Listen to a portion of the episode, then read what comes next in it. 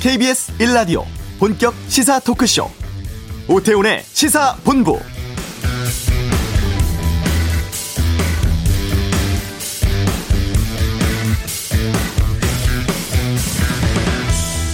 네, 4.7 재보궐선거 이제 내일로 다가왔습니다. 오늘 밤 자정 공식 선거운동 종료를 앞두고 여야 모두 막판 표심 잡기에 온 힘을 쏟고 있는데요. 민주당은 국민의힘 후보에 대한 의혹 집중적으로 제기하면서 거짓말 후보임을 부각시키고 있고 이에 맞선 국민의힘은 부동산 정책 실패와 같이 정권 심판론을 강조하는 모양새입니다. 아, 역대 재보선 가운데 최고치를 기록한 사전투표를 놓고 민주당은 박빙으로 가고 있다. 국민의힘은 정부에 대한 분노의 표시라며 상반된 해석을 내놓고 있는데요.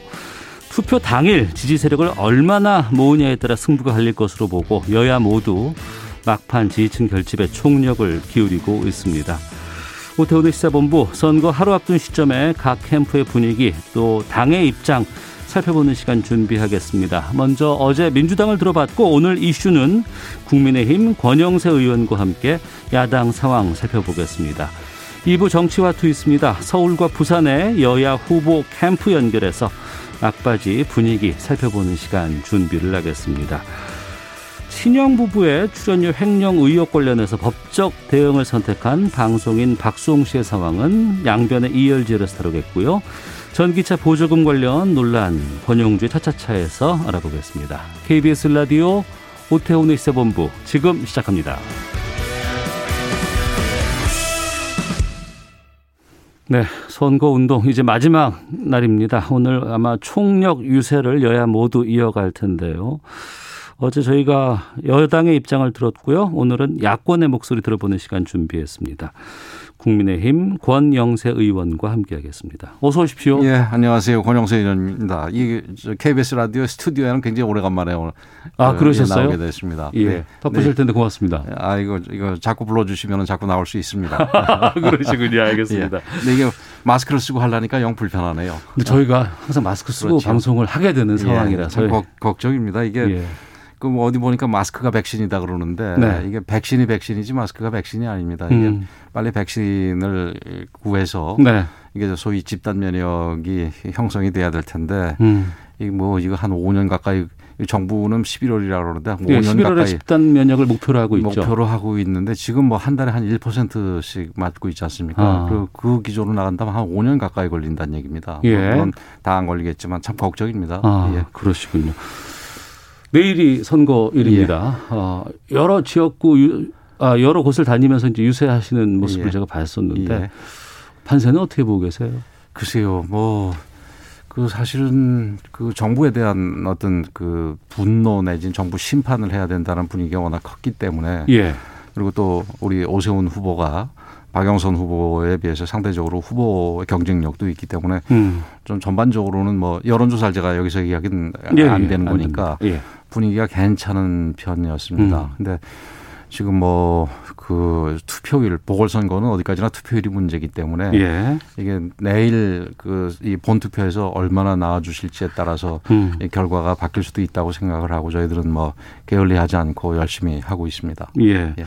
이번 선거가 특히 여러 뭐 세대 가운데 2030 세대 예. 여기에 참여가 상당히 중요할 것이다. 또 예. 이들의 표심이 당락을 가를 것이다라는 분석들 많이 나오고 있습니다. 예.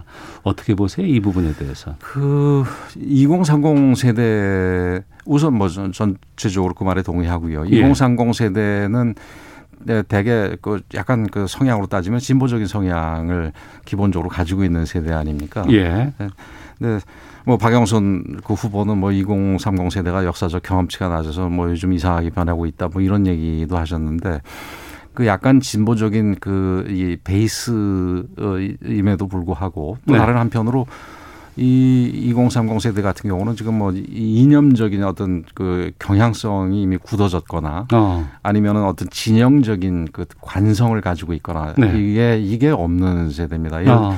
예를 들면은 예 투표를 계속해서 이번에도 뭐 저기 어떤 뭐 진보 정당 혹은 보수 정당을 찍고 다음번에도 보수 정당을 찍으면은 자연스럽게 그 그러니까 그쪽으로 굳어질 가능성이 좀 크지요. 정치적인 성향이 드러나는 그렇지요. 사람들이 일반적이었다면 예, 예. 2030은 그렇지 않다. 그 이제 좀 3, 40대 이상 4, 50대 이렇게 되면 기성세대로 가게 되면은 네. 뭐 그 중간에 큰 변화가 뭐 있을 수도 있겠지만 대체적으로 이렇게 일관되게 가는데 음. 2030 세대 같은 경우는 그런 어떤 관성이라든지 타성이라든지 어떤 경향성이 굳어지지 않은 세대이기 때문에 네. 그 세대가 중요시하는 관점을 기준으로 해서 음. 소위 스윙 보터 역할을 한다고 봅니다. 네. 그래서 그 제가 볼 때 지금 2030 세대 같은 경우는 그 기존의 이제 여론조사가 그 전과는 패턴이 다르게 나왔던 이유가 이게 그 이 정부 들어와 가지고 사실은 이게 굉장히 뿌리가 깊습니다. 인국공 사태부터 시작해서 네. 평창 동계 올림픽의 음. 뭐 단일팀 구성부터 시작해 가지고 그 이후에 뭐 조국이라든지 윤미향이라든지 그다음에 최근에 LH 뭐 김상조 전 정책실장, 박주민 의원 이런 걸 쭉 보면서 네. 문재인 정부가 사실 그 뭐 기회가 뭐 평등하든가요? 뭐 하고 또 뭐 과정은 공정하고 결과가 어, 정의롭고 뭐 이런 얘기를 했는데 네. 그 실제 지금 그 사람들이 천막 뒤에서 그 사람들의 실제 모습은 전혀 그렇지 않단 말입니다. 어. 그리고 지금 현재 상황은 경제도 어렵고 코로나 상황으로 어렵다 보니까 취직도 안 되고 음. 그다음 부동산 가격 뛰는 걸 보면은 이거 내가 결혼할 수 있을까 이런 생각도 하고 그러니까 집 구하는 문제는 뭐 거의 포기하다시피 해서 네. 뭐 주식이라든지 아니면은 비트코인 같은 암호화폐 쪽에 몰려가게 되는 그런 상황을 보면서 음. 이 사람들이 그 이 세대들이 굉장히 그 저 저기 분노하고 네, 있는 네. 상황입니다. 그래서 아. 그런 부분들이 조금 바뀌었기 때문에 네. 저희들은 2030 세대들에 대해서도 네. 그러니까 과거와 달리 좀 기대를 좀 하고 있습니다. 음. 사전 투표 투표율이 상당히 높았습니다. 예, 예. 이거는 어떻게 분석하고 계세요? 그래서 저희들 그러니까 통상적으로 예. 사전 투표를 열어보면 특히 이제 지난 20대 20대 총선, 21대 총선이지요. 네. 그때가 가장 심했는데 아무래도 좀 저기 이 젊은 세대거나 혹은 이 진보적인 세대들이 투표를 많이 했었지 않습니까? 네. 이번에는 반드시 그렇게 보기는 어려운 게 아까 말씀드렸듯이 2030 세대들 자체가 좀 음. 변화를 보이고 있고 네. 그다음에 또 한 가지는 지금 코로나 상황이라 되나 가지고 본투표가 하루고 거기에 또 휴일도 아니고 이런 상황에서 좀 이 나이 드신 분들 같은 경우도 이 뭐 이렇게 spread out 한다 그럴까요? 그 복잡복잡하게 됐을 경우 코로나 음. 걱정도 되고 그러니까 예. 미리 이틀 있는 사전 투표에서 투표를 하지 않았나 아. 이런 것도 조심스럽게 저희들이 그러니까 국민의힘 지지층도 이전과는 달리 사전 투표에 많이 동참했다라는 예. 분위기를 좀 말씀하시는 예, 거네요. 그렇습니다. 그래서 어. 뭐 박영선 후보가 이번 선거가 참 저희 뭐 좀 미리 말씀을 드린다면은 굉장히 좀 부정선거 문제가 지금 걱정인데 부정선거요? 예. 지금 박영선 후보가 그 후보 캠프에서 왜 뭐 보낸 거 있지 않습니까? 문자 메시지 보낸 거. 거기 보면은 그뭐 사전 투표에서 이겼다 그러면서 지금 대량 그 이 문자를 발송을 했는데 네. 이게 이 제가 뭐 본인들은 사전 투표가 자기네들이 이겨 왔으니까 또 이겼다고 지금 주장을 하는 거겠지요. 근데 이게 음. 그냥 이렇게 주장하는 거라면은 이거는 사실은 허위 사실 공표죄로 처벌받아야 마땅하고 네. 이게 무슨 자기네들이 무슨 일종의 출구조사 비슷하게 여론조사를 통해서 안 거라면은 그것도 음. 여론조사 공표 금지에 해당이 되고 네. 이랬거나 저랬거나 문제고 음. 형식상으로도 이런 식의 대량 문자 같은 경우에는 법이 허용하는 거에 범위 내가 아니니까 예. 이게 큰 문제입니다. 음. 그래서 이런 부분에 대해서는 사실은 그이 선관위가 조사를 한다 그러는데 예. 중앙 선관위도 굉장히 편향이 돼 있는 상황이라 선관위가 편향돼 예, 있다. 예. 그래서 이거는 그 이 수사기관에서 네. 강제 수사를 들어가야 될 거다 이렇게 음. 생각이 됩니다. 이게 뭐 좀 주제하고 조금은 벗어나지만 그 사전 선거 얘기가 나와서 제가 이 말씀을 드립니다. 예. 그럼 선거 과정에서 뭐 국민의힘에서도 뭐 여러 가지 모든 법적 조치를 검토하겠다 이런 주장들을 많이 해 오셨는데 예. 이게 지금 진행되고 있는 겁니다. 예, 이거 이거는 뭐 선관위에서 이미 네. 저기 진행이 되고 있고요. 이 예. 부분에 그 대해서는 외에도. 예, 이 부분에 대해서는 그리고 저희들도 이거는 법적인 조치를 음. 취해야 된다고 생각을 하고 취할 생각입니다. 네. 어제 마지막 TV 토론회가 있었습니다. 예, 예. 그건 어떻게 보셨어요? 뭐 우리 후보가 저는 잘했다고 생각을 합니다. 물론 어. 뭐 제가 팔이 안으로 굽는다고 예, 예. 그이저오 후보가 잘했다고 생각을 하는데 뭐 저쪽은 또 다르게 평가할 수가 있겠죠. 그러니까 아무래도 지금 오세훈 후보 같은 경우에는 내곡동 땅 의혹이 예. 계속해서 불거지고 있거든요. 예. 또 해명이 여러 차례 있었는데 그것이 말이 바뀌고 있다라고 하는 분석들도 있는데 예. 거기에 대해서도 좀 알려주시죠. 이게 내곡동 땅 문제는 사실은 그 이게 우리 후보가 너무 점잖아서 그런 측면도 있는 것 같아요. 어. 그 내곡동 땅 부분 같은 경우 그 저 도쿄 아파트 박영선 네. 후보의 도쿄 아파트하고 비교할 때 뭐 별로 그렇게 중요하지 않은 거라고 봅니다. 음. 그왜 그러냐면은 그 오세훈 후보의 네. 그 내곡동의 그린벨트를 해제하고 거기서 보상을 받는 과정에서 부정이나 비리가 있었느냐 이 문제라면은 그건 굉장히 심각한 문제지요. 예. 근데 거기에 측량하는데 갔느냐 안 갔느냐 문제는 음. 그 심각한 본질의 문제하고는 아무 상관이 없는 부분인데 예. 이 방영순 후보와 민주당 쪽에서는 뭐 계속해서 그 문제를 그 문제 삼고 있거든요. 음. 그래서 오세훈 후보가 그 저기 기억을 하시겠습니다마는 처음에 토론할 때는 뭐 수직 정원 문제도 제기를 하고 네. 박영선 후보의 정책적인 문제를 제기를 많이 했었지요. 네. 근데 워낙 박영선 후보가 음. 토론 저기 세 차례 하는 내내 내역동 얘기만 하니까 네. 이오 후보도 이게 뭐 자기도 좀 설명을 좀 해야 될 거 아니겠습니까? 음. 일방적으로 이저 저 주장하는 걸 놔둬서는 안 되니까 그러다 보니까 이게 무슨 토론이 기승전 내역동으로 됐는데 네. 그러니까 박영선 후보나 민주당도 반성을 해야 되고 또 우리 그 시민들도 네. 이게 오 후보가 기승전 도쿄 아파트로 몰고 가지 않고 음. 그냥 점잖게 하는 부분에 대해서도 평가를 해줘야 되고 그 부분을 투표에도 저는 반영을 해야 된다 이렇게 생각을 합니다. 네. 그러면 그 오세훈 후보의 입장이라든가 지금까지 밝힌 부분이 그 여당에서 공격하는 내곡동 땅 의혹에 대해서는 충분히 다 해명을 했다라고 판단하시네요. 그렇죠. 그러니까 본질의 문제에 있어서는 어. 이미 뭐 충분히 해명이 됐고요. 예. 예. 그 그게 그 처음에 편입된 것도 노무현 정부가 편입을 한 거고 음. 그 뒤에 보상 과정에 있어서도 그럼 저희 의원실이 SH공사 네. 쪽에다가 이 아예 공문으로 요청을 했었어요. 예. 그랬더니 막 SH공사가 지금 뭐 어쨌든 박원순 그 전 시장 시절에 구, 지도부라든지 인원이 구성이 된 거 아니겠습니까? 음. 저희들한테 우호적이거나 특별히 무슨 페이버를 줄 이유가 없는 데인데 알겠습니다. 보상 과정에서 전혀 문제가 없었다 이런 이런 얘기 답변을 받아가지고 제가 공개를 했던 적이 있습니다. 예.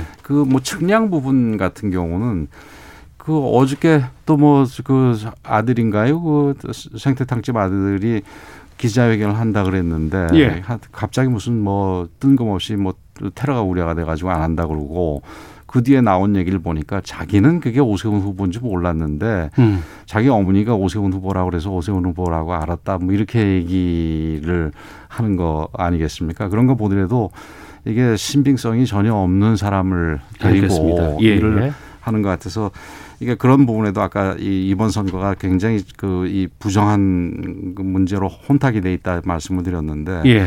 과거에 그 사실은 민주당이 뭐 김대엽부터 시작해서 서른 그전 의원의 그 기한 건설 문제, 예. 그다음에 최근에 선거 문제는 아니지만 장자연 사건과 관련해서 윤지호 어, 있지 않습니까? 예, 예. 그런 거를 들이댔던 사람이기 때문에 음. 아마 우리 국민들 특히 서울 시민들 같은 경우에 네. 이 문제가 그 그렇게 신빙성이 있는 일은 아니다. 음. 이런 거를 뭐 정확하게 판단을 하실 거라고 봅니다. 알겠습니다. 말씀하신 여러 부분에 대해서 제가 다 일일이 하나씩 좀 검증을 해보고 싶은데 예. 시간상의 좀 한계도 있고 또 예, 예. 마지막 날 이걸 그냥 국민의힘의 입장을 듣는 그렇죠. 것으로 예. 예, 예. 하도록 하겠습니다. 부산 쪽 판세는 어떻게 보고 계십니까? 그 부산 쪽은 조금 그 서울에 비해서는 좀 더 안정적인 것 같습니다. 어. 예. 그 김영춘 후보 측에서 예. 지금 6대 비리 의혹을 박영준 후보, 박형준 후보가 계속해서 예. 지금 하고 있다라고 의혹을 제기하고 있거든요. 예. 예. 이 부분에 대해서도 좀 그 김영춘 설명을 좀 해주시죠. 김영춘 후보가 뭐 저는 그 옛날에 그 한나라당 시절에 같이 의원 생활도 했고 좋은 분인데 네. 그 선거를 자기 자신의 강점을 내세우면서 자기 자신의 비전을 내세우고 음. 그 부산의 요즘 경제적인 어려움을 그 어쨌든 현재 집권 여당이니까 그 집권 여당의 힘을 이용해서 이렇게 바꾸겠다 이런 식의 어떤 긍정적인 포지티브한 선거로 끌고 가도 될만 할 텐데 네. 될만 하다는 게 뭐 당선될 만 하다는 게 아니라 지금 정도는 충분히 될 텐데 왜 이렇게 좀 네가티브 쪽으로 자꾸 끌고 가는지 모르겠습니다. 이, 음. 이 부분들에 대해서도 과거에 좀 어느 정도 나왔거나 아니면은 지금 이분들이 이 정권에서 적폐청산하면서 충분히 그, 그, 할 수 있었던 건데 그때는 안 하다가 지금 갑자기 내세워서 하는 거가 예. 사실은 순수하게 보이지 않습니다. 음. 이 특히 이제 박형준 후보와 관련해서는 뭐 국정원 뭐 MB 당시에 국정원의 사찰 얘기 네네. 나오지 않습니까? 예. 근데 이 얘기가 국정원에 대해서 어떤 적폐청산 부분에 대해서 수없이 뭐 얘기가 나오고 일부는 처벌도 되고 그랬는데 그 당시엔 하나도 안 나오다가 음. 묘하게 박지원 전 의원이 국정원장으로 간다면은 이런 일들이 계속해서 벌어지고 있습니다. 네. 그래서 이거는 사실은 우리 민주주의 발전을 위해서 굉장히 부정적인 겁니다. 음. 그래서 이런 부분은 우리 박지원 원장도 이 피하시는 게 좀 좋다고 생각을 합니다. 네. 어제 민주당 김종민 최고위원하고 인터뷰를 했어요. 예, 예. 근데 이제 그 두 후보에 대해서 오세훈 후보 같은 경우에는 선거 끝나고 나서도 선거법 위반으로 뭐 기소가 된다거나 유죄가 나올 것으로 본다. 예. 박형준 후보는 1년 동안 이 의혹이라든가 제기된 의혹이라든가 이런 반발, 불신과 싸우느라 부산시장을 수행하기 어려울 거다 이렇게 밝혔는데 어떤 말씀 주시겠습니까? 그 요즘에 그쪽에 계시는 분들이 뭐 좀 신기들이 다 있으신 것 같아요. 음. 그왜 원전 북한 원전과 관련해서 산업부에서 그 신내림 뭐 서기관인가 신내림 국장인가 이런 얘기 있었지 않습니까? 그다음에 또 박영선 후보는 뭐 얼굴만 보면은 거짓말하는 걸 딱 안다 뭐 이런 얘기도 했고 네. 뭐 우리 저기 김종민 의원 같은 경우는 뭐, 뭐 예언하듯이 이런 얘기 저런 얘기 했는데 음. 김종민 의원은 뭐 평소에도 좀 이상한 얘기를 많이 했던 분 아니겠습니까?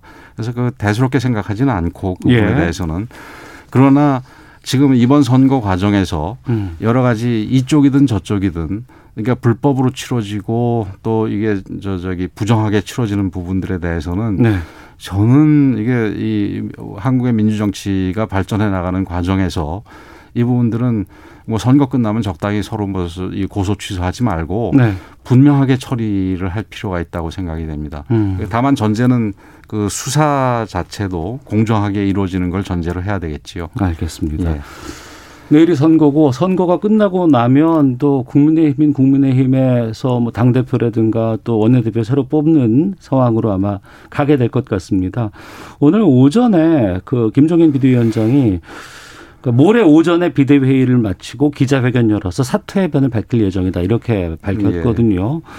선거 이후에 당은 어떻게 지금 생각하고 계십니까? 글쎄요, 지금 뭐 한참 중요한 선거가 진행 중이라서 선거 이후에까지 뭐 깊이 생각할 여력은 없었는데요. 네. 아무래도 선거가 끝나면은 바로 이제 김종인 비대위원장이 물러나면 그 자리를 누군가 그 지도부를 구성을 해서 음. 그 어떤 면에서는 더 중요한 대선을 치러야 되는 거 아니겠습니까? 예. 그래서 그런 면에서 통상적으로 뭐 전당대회는 그 뭐 이 저 저기 전임 대표가 골석이 됐을 경우에 한 두 달 이내에 치러지니까 음. 6월 초까지는 이루어지지 않겠나 이렇게 보는데 그래서 다음 지도부는 방금도 말씀드렸습니다마는 지금 우리 대선 후보들 내부의 후보들과 그 외부의 잠재적인 후보들을 다 이 국민의힘 플랫폼 위에 얹혀서 네. 정권 그 교체, 정권 탈환을 그 만들어낼 수 있는 그런 지도부를 구성하는 게 관건이라고 봅니다. 네. 현재 국민의힘 자당의 대권 후보가 유력하게 드러나진 않고 있습니다. 음, 예. 오히려 지금 윤석열 전 검찰총장이 예. 가장 그 야권에서는 우뚝 서 있는 상황인데 예. 윤석열 총장 전 총장이 국민의힘의 후보로 될 수도 있습니까? 저는 어, 그렇게 저기 이 본인이 정치를 하겠다고 선언하고 대선 출마를 선언을 한다면은 예. 궁극적으로는 국민의힘 플랫폼 위에서 정치를 할 거라고 봅니다. 음. 그 지금 우리 내부에도 사실은 좋은 후보가 있는데 그동안 예. 그이 제대로 이게 이게 좀 언론에 노출될 기회가 별로 없다 보니까 음. 그 상대적으로 조금 지지율은 낮게 나오고 있습니다만은 뭐 그런 후보들이 예. 이게 뭐 어전 그또 이제 바깥에 있는 윤석열 후보 같이 만약에 뭐그 가정을 해서 얘기를 음. 하는 겁니다. 예, 예.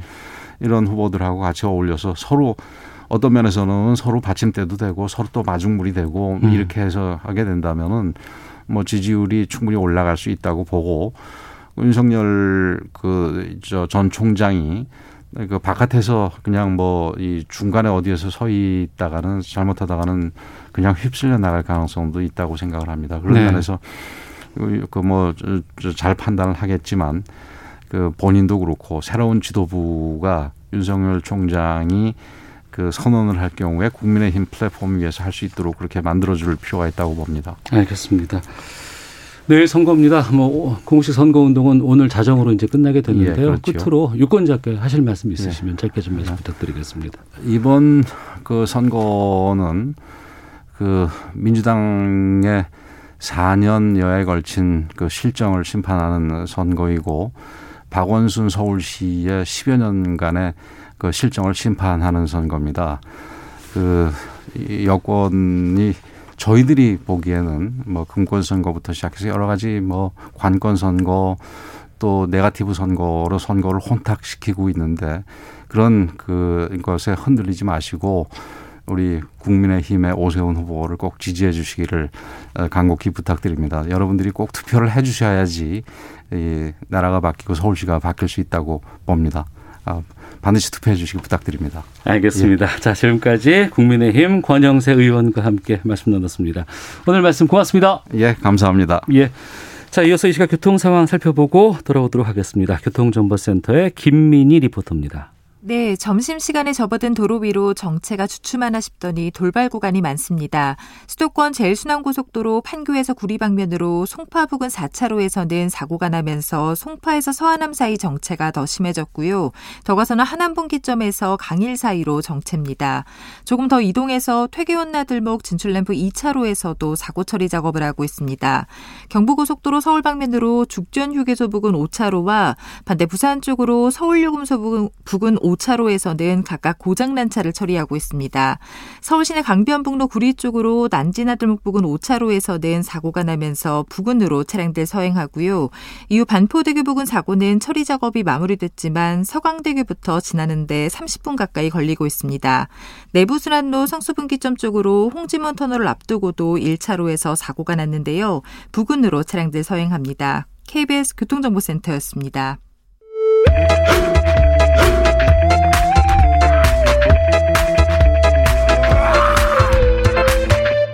오태우래 시사 본부.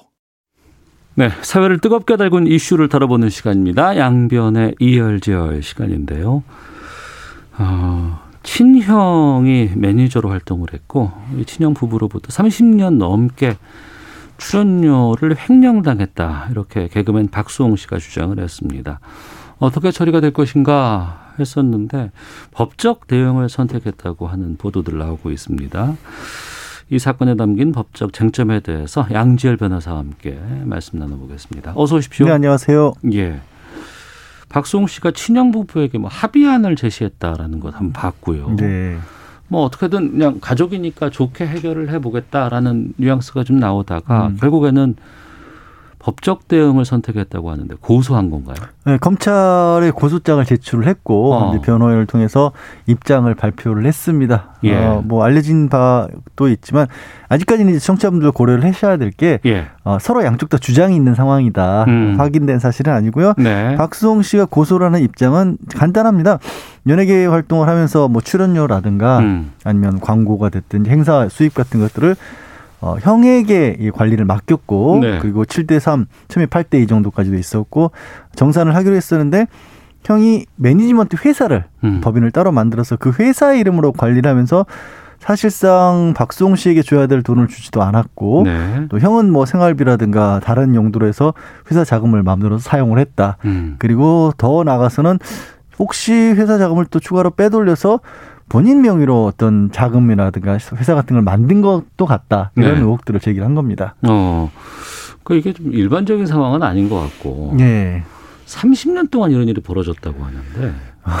그게 참 생각하기 어려운 일이기도 하고요. 뭐 형 같은 경우에는 그런 일이 아니다라고 지금 네네. 네. 반론을 하고 있고 어. 이제 박성 씨 같은 경우는 이제 일을 하고 어 쉽게 말해서 일하는 데만 전념을 했지 재산을 가지고 어떻게 해야 될 생각도 못 했었고 그냥 형이 가족을 위해서 잘 쓰고 있으리란 생각만 했다라는 게 이제 박수홍 씨 입장이고요. 네. 또형 같은 경우는 박수홍 씨가 좀 오해를 하고 있는 것 같다. 그리고 박수홍 씨도 어, 일부지만 본인 명의로 된 재산들도 있고, 뭐, 음. 아파트라든가 상가 같은 것도 있고, 그리고 자기도 모든 것을 다 뭐 굉장히 검소하게 생활을 했다, 이런 식으로 또 맞서고 있긴 하거든요. 네.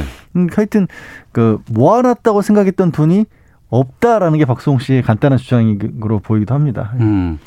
근데 그게 확인 같은 것들은 어떻게 가능할까라는 궁금증이 있거든요. 시간이 예. 너무 지났고, 예. 또 그리고 그 중에서 몇 퍼센트가 또 자기의 음. 지분인 것인지 음.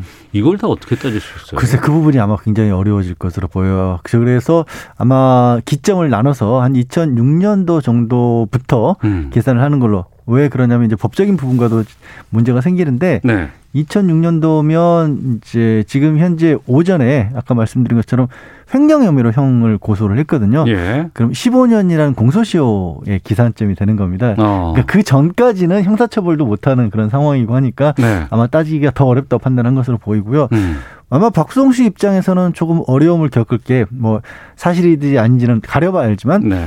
말씀드린 것처럼 형이 운영하는 매니지먼트 회사에서 모든 것을 다 관리를 했단 말이에요. 어. 그러면 뭐 저도 뭐 연예인 분들 계약을 좀 해본 적이 있습니다만 연예인 본인의 이름으로 계약을 하는 게 아니라 음. 그 회사와 이 광고주가 됐든지 간에 출입 뭐, 뭐 방송사가, 방송사가 됐든지 계약을 예. 하고 그 방송사와의 계약에 따라서 내부에서 그거를 이제 소속된 연예인들을 배분하고 그, 그렇죠 방송사에서 네. 이렇게 쓰는 건데 어. 그러다 보면은 개혁 관련 서류 같은 것들은 전부 다 그 회사에 있겠죠. 예. 그래서 이제 그거를 박수홍 씨가 기억에 의존해서 얼마만큼이나 다시 되짚어낼 수 있을까. 어. 그리고 실제 계약 내용을 얼마나 잘 알고 있었을까. 예. 뭐 뭐 계약금 그냥 가정입니다만 뭐 1억이라고 알고 있었는데 사실은 더 많았을 수도 있고 음. 그 반대일 수도 있고 그렇지 않습니까? 네. 그런 것들이 이제 재판 과정에서 다퉈질 거예요. 아마 음.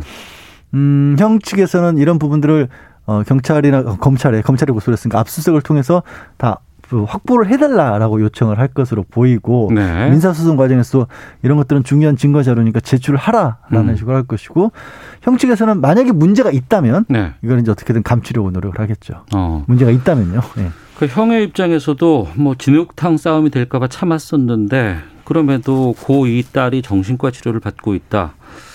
뭐 고소한다고 그러면 법정에서 적극 대응하겠다 이런 음. 입장을 내놨습니다. 음, 예. 이게 맞고소도 지금 어, 맞고소라기보다는요. 예. 이거는 어차피 이제 그 회사의 운영, 매니지먼트 회사의 운영과 관련된 부분은 법정에서 다투어야 될 거고 해명할 부분 이 있으면 해명을 할 것이고요. 예, 예. 그 외에 이게 워낙 뭐 유명 연예인과 관련된 부분이다 보니까 음. 각각 양쪽의 측근이라고 하는 분들 또 뭐 네티즌들까지 가세를 해서 여러 가지 얘기들을 하고 있거든요. 예, 예. 그와 관련된 부분에 있어서는 뭐 대표적으로 명예훼손 같은 걸로 적극적으로 맞서겠다 이런 겁니다. 음. 그러니까 음, 그 본류라고 할 수 있는 횡령과 관련된 부분은 법정 다툼을 할 것이고 박성웅 씨를 상대로 해서 박성웅 씨와 함께 네. 그 과정에서 또 이미 벌어지는 과정에서 언론 보도나 아니면 뭐 언론 보도가 아니라 뭐 SNS 같은 걸 통해서 본인에 대한 공격이나 이런 것들은 적극적으로 뭐 고소를 따로 한다든지 하는 방법으로 맞서겠다는 거죠. 음. 이 전부터 보면은 특히 이제 뭐 연예인들의 어떤 수입이라든가 음. 이런 부분에서 보도가 되는 것들이 열심히 일을 일만 했는데 가족들이 다 뭐 빼돌렸대더라 뭐 누가 또 다 뭐 이걸 착복했대더라 뭐 이런 것 때문에 한참 여러 번 있었어요 이런 것들이 그러게요. 예. 왜 이렇게 반복이 되는 걸까라는 생각이 들기도 하거든요. 어 뭐 일단은 연예인분들의 수입이 생각보다 뭐 굉장히 많은 그런 유명인들 많잖아요. 네네. 많은 경우에 이런 어. 일이 벌어지고 또 그렇게 수입, 수입이 많은 거에 비해서 이분들이 다른 일반적인 사회생활 같은 거를 해본 경험은 좀 부족하죠. 음. 아무래도 네. 그러니까 그걸 누군가가 적극적으로 나서서 잘 관리를 하고 챙겨주면 음. 괜찮은데. 네. 혹시 이제 주변에서 나쁜 나쁜 생각을 먹거나 아니면 가족들끼리도 그냥 돈이 갑작스럽게 많이 들어오면 그런 좀 해이해지기 마련이잖아요. 어. 그러다가 보면 이제 어, 생각지도 못하게 큰 돈들이 예, 사라지고 없는 그런 일들이 벌어지곤 하죠. 그래서 음. 뉴스에 잊혀질만 하면 말씀하신 것처럼 한 번씩 비슷한 소식들이 올라오는 것 같습니다. 네. 근데 그 상황에서 이게 이제 뭐 감정적으로 뭐 얘기를 하거나 뭐 누군가의 뭐, 사, 뭐 집안의 내 뭐 사정 음. 같은 것들을 얘기할 때는 한다고 하더라도 이게 법정으로 간다 그러면 네. 증거가 있어야 되고 그렇죠. 서류가 있어야 네. 되고 증인이 있어야 음. 되고 이런 것들이 다 밝혀져야 되는 것 아닙니까? 네. 쉽지가 않죠. 그래 말씀드린 것처럼 일단 박성 씨 같은 경우는 불리한 위치에 있는 게 맞고요. 네. 또 하나가 음, 횡령이라는 표현이 횡령이 뭐냐면 지금 박송 씨 돈을 횡령했다는 게 아니라 법적으로는 매니지먼트 회사가 따로 있잖아요. 예. 그 회사 돈을 형이 함부로 끌어다 썼다. 이게 음. 횡령이라는 거거든요. 예, 예. 법이 법 회사라는 건 법인이라서 법적으로는 사람이나 마찬가지라서 음. 남의 돈을 함부로 꺼져 끌어가는데 박수홍 씨가 아니라 그 법인 돈을 끌어갔다. 근데 법인 돈을 누가 관리를 했겠어요? 자금을 내역을 음. 형이 관리를 했잖아요. 네. 그러니까 박수홍 씨는 거기에 대해서 가지고 있는 게 없는 셈인 거예요. 어. 그리고 이게 뭐, 어, 계속적인 계약이라든가 아니면 큰 건수에 있어서 한 건이면 모르겠는데 출연을 하는 방송 프로그램마다 다, 다 건건이 다 달랐을 거 아닙니까, 내용이. 장기간 동안에 쌓여진 그렇죠. 것이 누적된 네. 거잖아요, 수입이. 전체는 30년이고 고소는 15년을 대상으로 하더라도 어. 15년 동안에도 박수홍 씨가 뭐 한두 개 한 건 아니잖아요. 예. 그러니까 매 그거를 하나하나 다 짚어봐야 되는데 어. 그게 보통 일은 아닐 거라는 거죠. 그리고 그거를 아마도 이제 박성식 측에서는 원하는 게 하나하나 하나의 건들을 가지고 문제를 삼기보다는 음. 전체 총액을 문제를 삼고 싶어 할 거기 때문에 예. 그러면 잘 모아서 재판부가 보기에 혹이 검찰이 보기에도 설득이 될 만큼의 증거 자료를 갖춰야 되는 게 이제 큰 숙제가 되는 거죠. 예. 공식적인 금액을 언급한 박수영 씨가 직접 언급한 거는 없는 것 같지만 네. 언론에서 이제 피해액들을 지금 음. 뭐 얼마다 뭐 음. 100억 대다 뭐 이렇게 음. 보도를 하고 있거든요. 네. 5억 원은 넘는 것 같아요. 무슨 뜻이죠? 왜 그러냐면 네. 지금 검찰하고 경찰하고 수사권 그 분리가 돼서 네. 또 경찰이 원칙적으로 수사를 하고 6대 범죄만 검찰이 수사를 하지 않습니까? 예, 예. 오늘 검찰에 고소장을 냈거든요. 어. 그러면 횡령죄 경제범죄일 경우는 5억 원 이상일 때 검찰이 수사권을 가지고 있어요. 아, 아 그러니까, 그러니까 검경 수사권 조정 때문에 이것은 경찰로 가야 되는데 네. 검찰에 있는 걸 보니까 네. 아마도 어, 고소가 예. 5억 이상은 충분히 될 것이다. 고소장에 적시 적힌 어. 액수는 5억 원은 넘는 걸로 네. 그렇게 보입니다. 근데 그렇게 되면 뭐가 달라지냐면 음. 일반 횡령죄가 아니라 이제 특정 경제 가중 처벌에 관한 범죄가는 그, 그 적용이 돼서 네. 어 5억 원 이상이면 3년 이상이 되는 거고요. 징역형으로. 음. 예, 예. 50억 원 이상이면 음. 이제 5년 이상이나 무기징역. 네. 굉장히 무거운 처벌이거든요. 음. 그쪽으로 간 것으로 보입니다, 지금. 아, 그렇군요. 가족 간의 법정 싸움이 중간에 무슨 뭐 합의로 처리가 되거나 종결되거나 그러기도 합니까? 그거는 법적으로 꼭 그렇게 해야 된다라기보다는 네. 그런 부분을 좀 찾는 경우들이 있죠. 음. 물론 이제 어, 이 경우는 친족 상도례라고 하는 친족 상도례라고 하는 친족 상도례 그러니까, 예, 예, 예, 예. 거기에 적용되는 건 아닙니다. 그거는 어. 아예 이제 가족 간의 경제 범죄에 관해서는 아예 법이 개입하지 않는다는 건데 네. 여러 번 말씀드린 것처럼 이게 법인이 끼어 있기 때문에 음. 친족 상도례가 적용되는 사안은 아니지만 네. 그래도 어쨌든 형과 동생 간의 문제이기 때문에 음. 어뭐 수사를 받는 과정에서건 재판을 하는 과정에서건 네. 그런 부분들이 검사도 판사도 인간적 사람이지 않습니까? 네. 어, 알게 모르게 영향을 끼칠 수는 있죠. 공식적으로 법적으로 그렇다기보다는. 음. 네. 사건은 많이 보도가 되고 있고 많은 분들이 관심을 갖고 있어요. 이 사건의 전말이 명확하게 밝혀지기 위해서는 앞으로 남은 절차들은 뭐가 좀 필요하다고 보세요? 지금 음, 말씀드린 단순하게 출연료가 쓰여 어, 모였다라고 하는 그런 부분뿐만이 아니라 네. 어, 그 친형이 별개의 회사들도 운영을 했어요. 음. 그러니까 어, 이거는 이제 그 상가 같은 것들을 매입을 하는 과정에서 네. 그냥 매니지먼트 회사가 상가를 매입할 수는 없으니까 어. 뭐 서류상이라고 할지라도 관리 회사를 따로 만든 것으로 보입니다. 그렇게 해서 아, 그 매니지먼트 회사와 법인 말고도 예. 관리 회사를 따로 만들었다. 예, 그 상가 부동산을 아. 부동산 투자 회사를 만든 것으로 보여요. 예, 예. 그래서 그 회사 명의로 뭐 상가 건물 같은 것들을 산 겁니다. 음. 그래서 그런 것들이 그럼 얼마만큼 투자가 됐고 거기에 박송 씨 지분은 얼마만큼이나 보장이 돼 있느냐. 예. 이게 문제가 되는 게 뭐냐면 어 박송 씨는 그것도 자기가 투자를 한 걸로 알고 있는데 지금 언론에 보도된 걸 보면 그 등기에는 또 박성수 이름 안 나오거든요. 어. 네, 그래서 그런 부분들을 이제 추가적으로 확인이 돼야 돼서 결국에는 음 이제 저 여태까지 박수홍 씨가 투자를 투자가 아니라 이제 그 회사의 법인에 맡긴 게 얼마인지 예, 예. 그리고 그거를 정산을 해서 투자하고 보존해 놓은 게 얼마인지 딱 비교해 보면 음. 결국 이제 산소가 되겠죠 그때부터는. 예. 이게 법적인 그 결정은 언제쯤 나올까요? 아, 글쎄요. 그 길어지지 않을까 싶기도 하고. 어, 조금 길어질 수도 있을 것 같아요. 워낙 어. 따져야 될 것들이 많을 것 같아서 어. 액수도 크고. 알겠습니다. 자, 지금까지 양지열 변호사 함께했습니다. 고맙습니다. 네, 고맙습니다. 예. 잠시 후 2부 하루 앞으로 다가온 어, 서울 부산시장 재보궐선거 후보들의 캠프 연결해서 막판 상황 좀 살펴보도록 하겠습니다. 권영재 차차차도 준비되어 있습니다. 2부에서 뵙겠습니다.